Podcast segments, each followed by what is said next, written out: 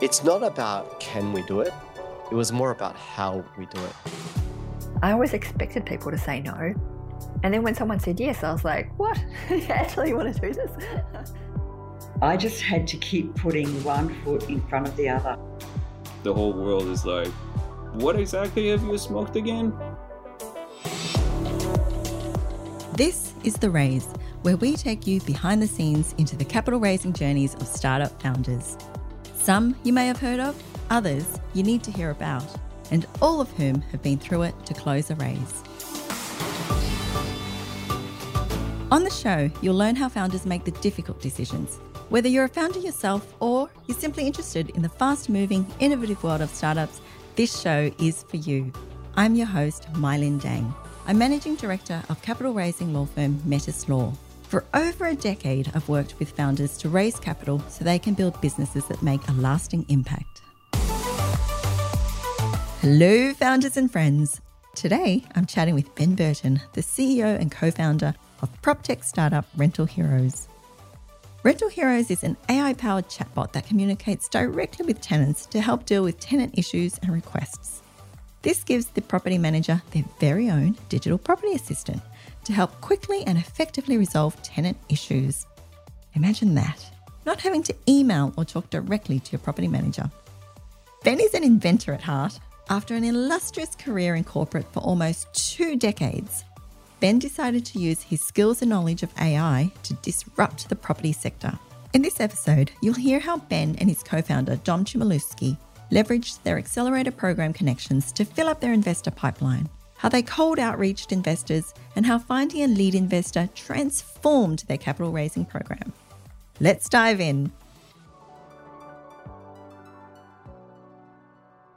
Ben, welcome to the show. Thanks very much, Mylene. Firstly, congratulations on being a finalist in the Real Estate Business Awards. Innovator of the Year. Thank you very much. Very perceptive of you. You saw us plaster that across all of our socials. very exciting. It's a vote from me if I'm allowed to vote on that. ben, your company is Rental Heroes. Let's start from the top. What's your elevator pitch? We play in the prop tech space, residential property management. Our product is an AI powered chatbot that handles tenant requests and issues in a conversational way. And it is designed for property managers to reduce the phone calls and emails that they get from everyday tenant requests. These are things ranging from how do I pay my rent, when's my rent paid through to, and also maintenance, which is a common one. So we go through all the common troubleshooting sequences to try and resolve it on the spot. But if we can't, we will automatically hook into our customer's CRM or workflow system and create that work order and landlord approval on their behalf. So, from a property manager's point of view, it's a productivity tool. These guys are just flat out 24 7. The AI picks up a lot of that workload. And from a tenant point of view, it's a real enhancement to the customer experience because a lot of the requests that they have or ask can get answered immediately on the spot, which is very different to traditional channels. So, what's your big audacious dream for Rental Heroes? Look, like all founders, we are on the treadmill. First, the big dream was to get to seed round. Now it's to get to Series A. and our big focus, of course, is post seed is, is that Series A milestone. But ultimately, we hope for an exit, of course. That realistically, given the size of our market, that's most likely to be a trade purchase as opposed to an IPO. But who knows? At the moment, it's milestone by milestone. We have big dreams as to where we'd like to take product and the markets that we play in, but all focus on the next funding round at this stage. Ben, at a young age, you say you loved to make inventions in the backyard. What sort of things did you make? From a young age, I was that kid that would always be putting contraptions together, you know, whether it was bucket showers in the backyard or automated confetti throwing contraptions. Oh, brilliant. I was always out in the backyard tying strings of tree branches and hanging things off them and making a big mess for my parents to clean up. I've always been curious of things that you can make and outcomes that are very tangible.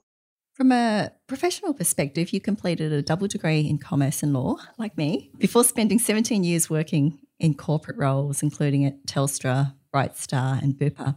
And the roles quite varied, ranging from marketing strategy to product design. How did this path through corporate then lead you to an interest in property and prop tech?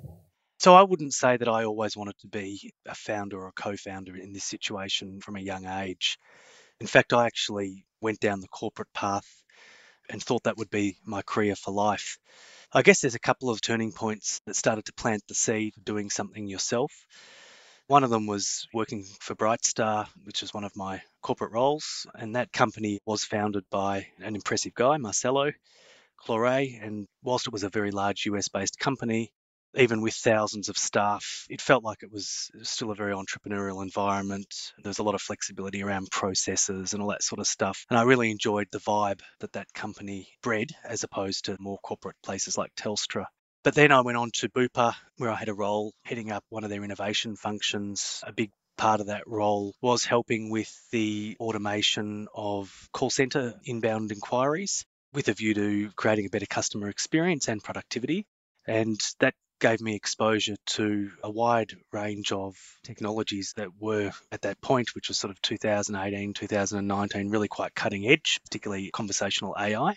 And I really started to understand the power of this technology, which has been around for a while, but I feel as though had only really got to a point where it was commercially scalable in a way that didn't erode from the customer experience. In fact, it enhanced the customer experience.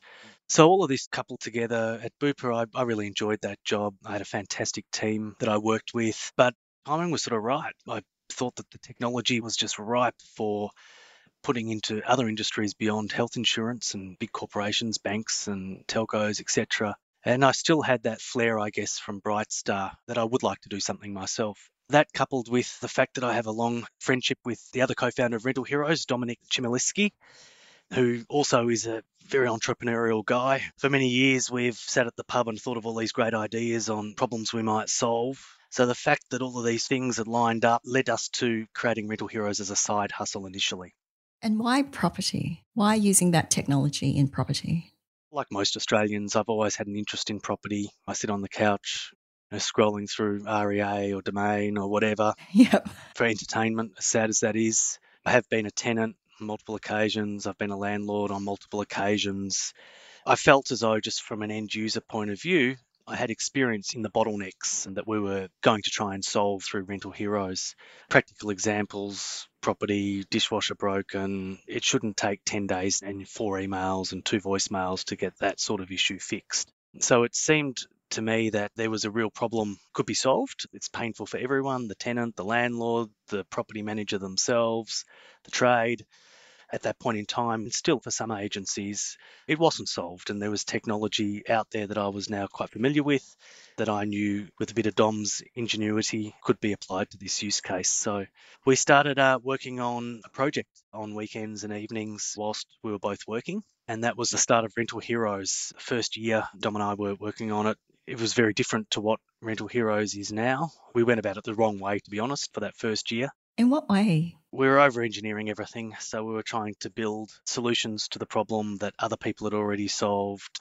We weren't going about it in what we now know is an MVP first type approach we were, and perhaps this is due to our corporate background, we were trying to solve the whole lot in one piece. So we weren't getting very far. We were spending a lot of time and effort, and we had pages and pages of IT documentation and putting some of our personal funds into it as well. And then we applied to an accelerator program. We felt like we were stuck in the mud a little bit, and that was the BlueChilli Accelerator Program. Just, they just happened to have a prop tech targeted accelerator program. A good friend of mine, Lucinda Gledo, flicked me the link and said, "Why don't you guys, you know, apply for this?" And I'm like, "Oh yeah, that looks pretty good." And yeah, we got through the filtering process. It's always very competitive. We didn't actually think we'd get in, but we got in, and that was the start, I guess, of Rental Heroes that the market sees today. Aside from the accelerator, was there an inflection point in Rental Heroes, the product or the business, that made you leave your corporate roles? Both of us actually left our corporate roles at about the same time. The accelerator started in January of 2019, and both of us left our roles in April of 2019.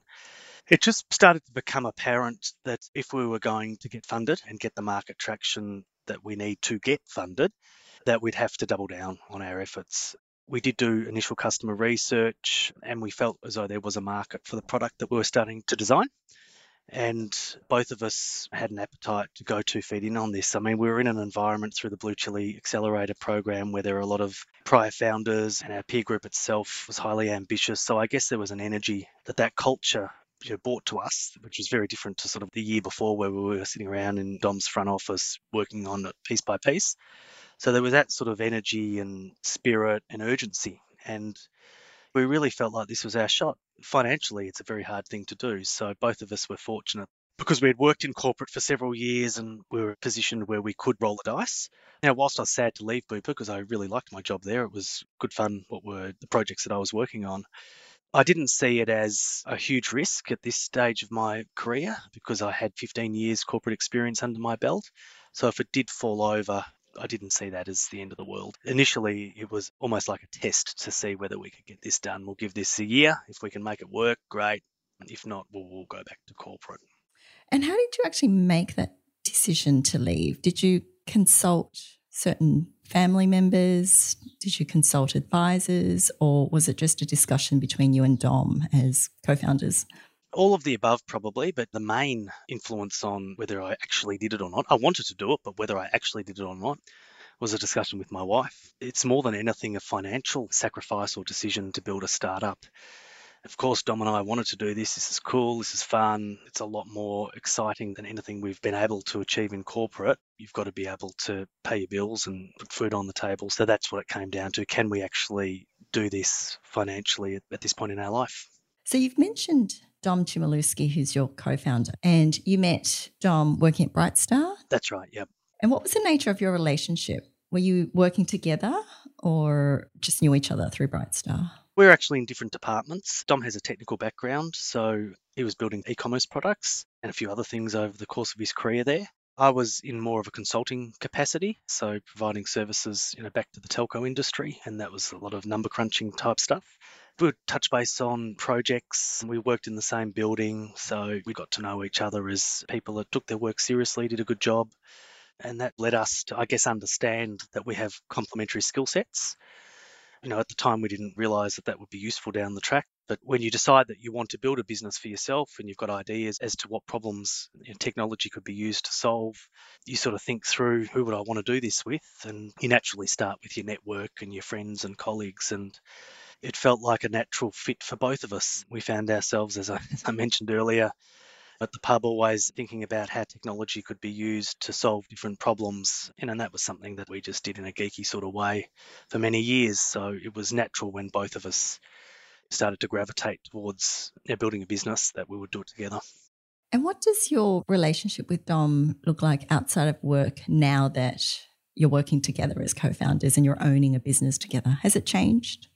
Yeah, look, it's definitely changed. We're still friends along with professional co founders, so we will still go for a beer. And unfortunately, a lot of that talk now is about rental heroes, but we occasionally do show an interest in each other's lives outside of rental heroes. it's a tough relationship. We've certainly had our ups and downs. It's similar to a relationship with your partner. You start to, over time, understand what makes them tick, what motivates them, where you need to just shut up because it's not going to be beneficial to the outcome, where you need to talk. You sort of go through that process with each other. And there's teething issues, but we've landed in a really good spot. So the relationship's probably as, as strong as it's ever been. It's not easy being co founders and working with that person day in, day out, and still maintaining a friendship. But yeah, I think we've done a pretty good job of it. So you split up your role. You're CEO and Dom is COO. How did you make that decision as to who would take which role? We've sort of made that decision way back in 2018 before the BlueChilli Accelerator program. What maybe led to the decision was that know, my experience in corporate was more on the leadership side of things. I manage big teams, that's what I did in my last couple of roles.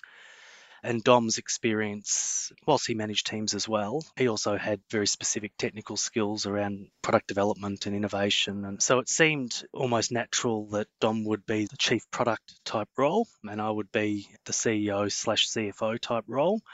But everyone does more than that. So Dom does operations and product and a bit of account management, and I do CFO and CEO and sales and marketing, but you can't be everything a simple way to split it whilst we're the size we are is sort of CEO and COO. And have you written down what the the demarcation between your roles looks like? Or is it just feeling your way through depending on capacity? It's the latter, but we have written it down mainly because going through a capital raising round, people want to understand the swim lanes that the resources operate within. But I don't feel as though we ever needed to write it down. We're pretty clear on what each other's skill sets are. People only have so much capacity, right? So you basically do as much as you possibly can, and that's still not enough. Do you think the understanding of each other's capacity has come from working together previously at Brightstar and knowing each other then, or has it been through the last couple of years working together in Rental Heroes? Look, it's a bit of both, but yeah, 80% probably rental heroes. And it's more about understanding each other's capabilities, ability to prioritize, all that stuff. It's not so much capacity, like we have project tools that tell us what's burning hot, what's not. Everyone, and not just myself and Dom, but the wider team are very clear on what order things need to happen. But in terms of sort of where that work falls and who does it, yeah, it's just sort of evolved. I don't know whether that's the correct way or not, but that's how it's worked for us. Yeah, that's great. I'd like to talk about your capital raising journey for Rental Heroes. You've raised a million dollars in seed investment in May 2021, and you had follow on investment from some earlier investors as well as some new investors coming on board. Investible, which is a seed investment group in Australia, led the round. Can you talk through how you came to have Investible become the lead investor? I guess as a lot of founders would say, high level first, it was later than we wanted it to be in terms of our journey when we raised. It was harder than we wanted it to be. It took longer than we wanted it. But look, on Investible specifically, we met Investible approximately a year earlier before they indicated that they would be lead investors for us. That was through a program that they run called the Investible Games. So basically, it's a screening program where they try to understand the fundamentals of startups and get to know them. So it was like a two day intensive program. We still don't know to this day exactly how we got into that screening program. Do you mean you didn't apply for it? No, we didn't apply for it. They reached out to us, and it's just through the startup community, right? I think through the BlueChilli program. BlueChilli are very good at marketing, so I guess our name might have been out there if you're Googling sort of prop tech startups. We did that program and we just kept in touch. So they didn't say that they didn't want to invest at that point. We were too early, but we gave them business updates every sort of few months. And then when we decided that we were ready to start raising capital, we obviously approached those guys. And the drill is we approach, you may or may not get invited. Normally, there's a pitch with a senior analyst. If you're lucky, then they might allow you to pitch to the investment committee or make a decision as to whether they're going to invest or not. So it's quite a long process. We found out just before Christmas last year that they would be our investor and our lead investor, which was fantastic. So they stepped up to the role. They suggested being lead investor. No, we asked, and this is quite common, right? And, and perhaps if I just step it back a little bit, deciding when to raise is a whole topic within itself, so I won't go into that. But when you've decided that you'd like to raise, you're going to go out to different groups of investors. There's people that you've built relationships with for some time, and you obviously go after those guys first and try to create a space to pitch your your pitch deck and you're also going to go out after uh, cold investors that you may not have met before. So I think you need to do both, and we certainly did both. We literally had a list. You know, the way you build that list, there's a open source table on Airtree befriend every VC you, you can find on LinkedIn. You'll see comments from other VCs. Very quickly, you'll be able to identify who are the early stage investors, whether they're family offices, VCs, or individuals. You just need to get into their LinkedIn community and then you'll see them posting on each other's pages. We basically did that. You cold outreaches, warm outreaches, the whole works, and you start to get your calendar filled with pitch meetings you get a lot of rejections straight off. They won't even want to hear your pitch, and that's fine. But you know, it is a numbers game, so we tried to get as many meetings into the calendar as possible. There lies the next challenge. So all of the investors that you're pitching to are going to ask who else is investing.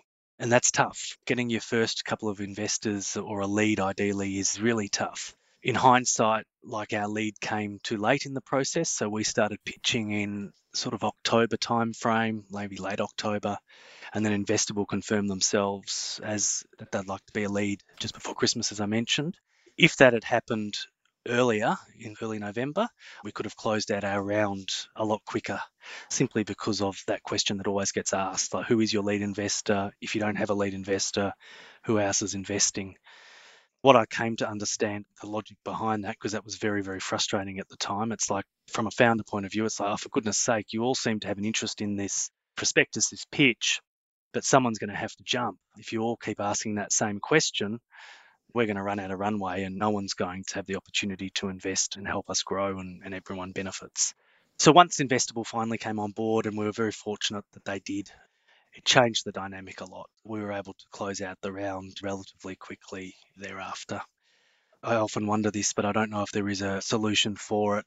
In hindsight, I feel as though some of the pitches that we did earlier, where we were rejected, I feel like that would have gone a lot differently if we had a lead investor on board at that time. So we almost chewed through opportunities because of not having a lead up front.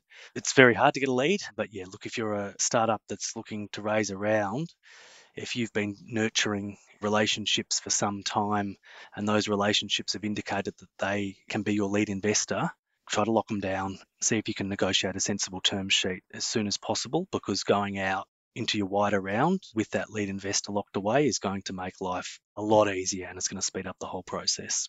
Do you think there was anything you could have done to have Investible come on sooner as a lead investor, or was it just the timing of when you met them that led to it being a bit later in the piece? Look, it's hard to say. We possibly could have approached them earlier, but then we wouldn't have had the traction or the metrics that would have interested them. It's really tough, right? You are literally between a rock and a hard place. You're trying to leave it as long as you possibly can because you want to get as much traction as you can. But then, especially for those leads, you want to sort of get in early too. So it's finding that balance. One of your other new investors that came on board was Morten Burke Belling, the managing director of Menulog ANZ. How did you come to meet Mork? So that was actually through the startup network. BlueChilli introduced us to Morten. Spent some time with Morten, obviously going through due diligence and presenting the business. Morten, I think, was interested in our business due to the B2B software space. You know, his business is a little bit different. He has Menulog, you sort of got the consumer users, but then you've also got the restaurants. But from a market dynamic point of view and the software itself, Morten felt as though he could help us from an advisory point of view, and he has certainly been very helpful as we've navigated post seed growth. And the motivation for him wasn't just, I don't think, putting capital into a business and walking away. He's a very entrepreneurial guy himself. He wanted to get involved and help out where he could, which was great. Ben, what was the most difficult question that you received from a prospective investor? So you do start to understand the questions that are going to come up after the first few pictures. And for us, because it was all through COVID on a Zoom, it goes very quickly. Like they can be quite high pressure meetings. And so you can lose track of the questions that are coming through because they will happen in a conversational way. So it is important if you're a co-founder team, for example, that the person that's not talking is really noting what are they saying so that you can do a bit of a post-mortem on it afterwards. And you'll find that they sort of group into different buckets. And for us, one of the buckets that was more tricky was around the market size that we play within. There is an appetite for venture to go after B2B businesses. One of the challenges with B2B businesses is the markets that you play within are a little bit more niche than if you're a consumer type business. We really needed to articulate very clearly what the market size is within Australia, but then also globally. And then we also needed to articulate very clearly that this is the revenue with our current product set, but through our product roadmap that we described to you earlier, this is how we're going to open up new channels of growth. You can't win all investors. The reality is that for a lot of investors that we pitched to, the market was just too small. What was the most surprising thing about the cap raising process for you? A really practical thing, actually. When we would pitch, as I mentioned, generally you would have a pitch discussion with a more junior member of the VC team and their recommendation would then go to the investment committee. More often than not, for everyone, that recommendation is going to end in a no. So it felt to us, and not with Investible, by the way, that their process was actually quite different, but it felt like to us that there was a bit of a black box that's really important part of the workflow of getting funded. And most VCs are pretty good and they'll provide you feedback. And for us, it was around the market size, and maybe for other startups, it's different stuff. Truly sort of understanding what discussion took place between the screener and the investment committee, that was always a mystery. Were they giving you bland answers or no answers at all? Most of the VCs that we pitched with are very welcoming. They provided feedback when asked. For all I know, the feedback that they provided might have been a bit bland, but it was sort of the feedback that came out of the investor committee. But I just would have loved, and it'll never happen, of course, but you'd just love to sort of be a fly on the wall and really understand what the objections are. Is it you as a founder? and the way you've come across, or is it the product, or like what specifically is it that's driving to that no? The feedback is, I wouldn't say it's bland, I'd say it's high level. Be great to be able to get that really detailed, the minutes or the discussion notes, but unfortunately for us founders, that will probably never happen. Ben, what's one thing you can share with other founders who are thinking about raising capital or are embarking on the capital raising journey? Apart from what I've already sort of gone through in terms of working out the balance of timing, the way you should source your leads, I mean, a lot of investors will say they like warm introductions. So obviously do that wherever you can, but don't panic. We got a lot of pitch invitations through cold outreach. It happens. There's nothing to be ashamed of. Like hit people up on LinkedIn, use your 300 characters wisely, see if you can get them to respond, send them an email, put a little teaser deck in. I think cast the net wide, try to get your lead investor as early as you can. Ben, before we go, we're going to do what I call the quick six six rapid fire questions. Okay. So you don't need to think too much about it. don't worry, it's not scary. What's your favorite work from home lunch or snack? It's not my favorite, but it's the usual, which is just a toasted sandwich, ham, cheese, and tomato. What's a great book that you've read recently? Sadly, I haven't read a book for a long time. I'm mostly absorbed in articles and podcasts at the moment, so I wouldn't give you a good reference. That's all right. On that point, what's a documentary or podcast that you've watched or listened to recently that you would recommend? I spend a lot of time in prop tech, of course, listening to Kylie Davis' podcast series, which basically interviews other leaders or founders of property companies that provide software. So that's one of the key ways I understand the market that we're competing within.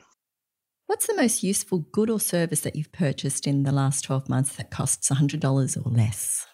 I'm hopeless at these rapid fire questions. LinkedIn Premium, because we've had a lot of trouble, like most businesses, hiring staff at the moment, and that provides me an avenue to reach out to people.